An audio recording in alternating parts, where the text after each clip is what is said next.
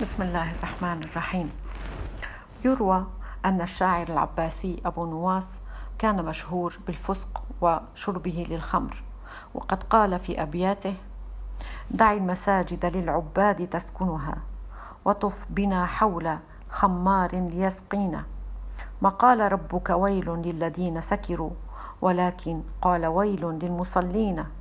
إن الذين شربوا في شربهم طربوا إن المصلين لا دنيا لهم ولا دين. فأراد هنا هارون الرشيد ضرب عنقه لأشعاره الماجنة فقال الشاعر يا أمير المؤمنين الشعراء يقولون ما لا يفعلون فعفى عنه. ولما مات الشاعر أبو نواس رفض الإمام الشافعي أن يصلي عليه وعندما غسل وجدوا في ملابسه هذه الأبيات يا ربي إن عظمت ذنوبي كثرة فلقد علمت بأن عفوك أعظم. إن كان لا يرجوك إلا المحسن فبمن يلود ويستجير المجرم؟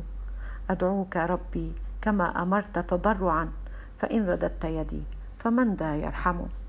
فقرأها الإمام الشافعي وصلى عليه وجميع المسلمين. فعلينا هنا ألا نحكم على الناس بالظواهر فإن البواطن تخفي ما هو أجمل. فقط لعلنا نحسن الظن بالله.